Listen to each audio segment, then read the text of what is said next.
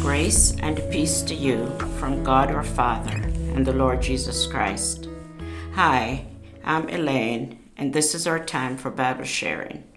This is episode 31, titled Christmas is About Sin. Consider the purpose of the baby born in a manger and the work he was sent to do. Christmas is about Jesus coming to earth, and Jesus' coming is about our sin. He was as innocent on the day he gave his life as he was on the day he took his first breath. Jesus was sinless. Isaiah prophecy in Isaiah chapter 53, verse 5, we read, But he was pierced for our transgressions, he was crushed for our iniquities. The punishment that brought us peace was on him, and by his wounds we are healed. Christmas marks the inbreaking of God with us, Emmanuel. Divinity took on humanity so that we would not be left in our sin, unable to heal ourselves. We don't have to hide or excuse our sin by blaming it on others like Adam in the garden in Genesis chapter 3 verse 12. Christmas means we can be washed clean more than 700 years before Jesus was born, Isaiah prophesied in Isaiah 53, verse 11. After he has suffered, he will see the light of life and be satisfied. By his knowledge, my righteous servant will justify many, and he will bear their iniquities. God created the first people, Adam and Eve, to live in harmony with himself and each other. The Bible says the Lord created them in his own image in Genesis 1, verse 27, and gave them dominion over every living thing. Out of all creation, only they could enjoy a personal relationship with him, marked by obedience, security, love, and acceptance. However, through their disobedience, sin entered the world, bringing the penalty of death and eternal separation from God. Adam and Eve suddenly felt shame as they realized their nakedness. In His grace, God made for them garments of skin and clothed them in Genesis 3, verse 21. This was the first shedding of blood to cover sin. Their fellowship with God was broken, and we all, as their descendants, inherited their sinful nature. Let's remember what God tells us in Ezekiel 18, verse 20 that the soul who sin is the one that will die. In Psalm 51, verse 5, we read, Surely I was sinful at birth, sinful from the time my mother conceived me. Therefore, we have all sinned, and the penalty of sin is death. Romans 6, verse 23. In Romans 3, verse 23, we read, for all have sinned and fall short of the glory of God. But God did not leave Adam and Eve or us today without hope.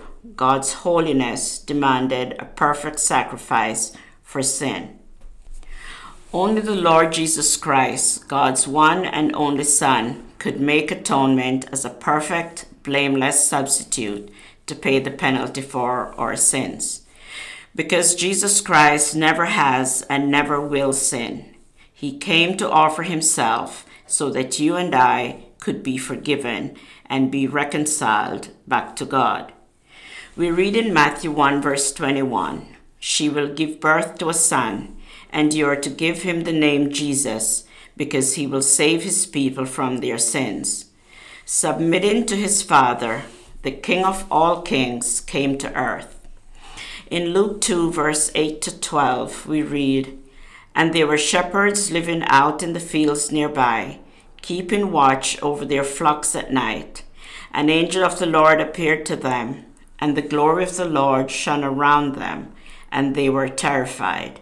But the angel said to them, Do not be afraid. I bring you good news that you will cause great joy for all the people. Today, in the town of David, a Savior has been born to you. He is the Messiah, the Lord. This will be a sign to you. You will find a baby wrapped in cloths and lying in a manger. Jesus left his throne and glory in heaven to provide for us a way of escape from the bondage of sin and death. We desperately needed a Savior, and because of the Father's great love, he sent us his only Son to redeem us from sin's curse. We read in John 1, verse 14 The Word became flesh and made his dwelling among us. We have seen his glory, the glory of the one and only Son, who came from the Father, full of grace and truth. It is foolish to try and justify ourselves before a holy God because we can never be good enough in ourselves. But He has made a way for us to be justified apart from ourselves.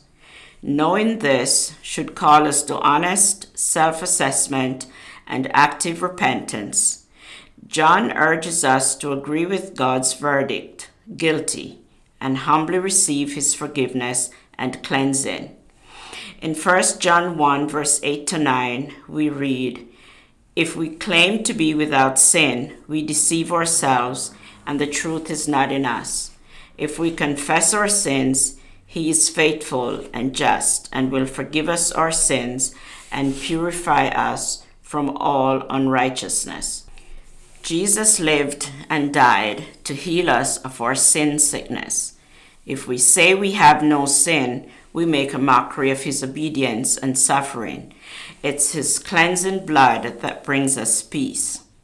The gifts of 1 John 1, verse 8 to 9 are forgiveness for our sins and cleansing from our unrighteousness, are gifts of God's grace. They are available for everyone who will believe in Jesus, the Messiah.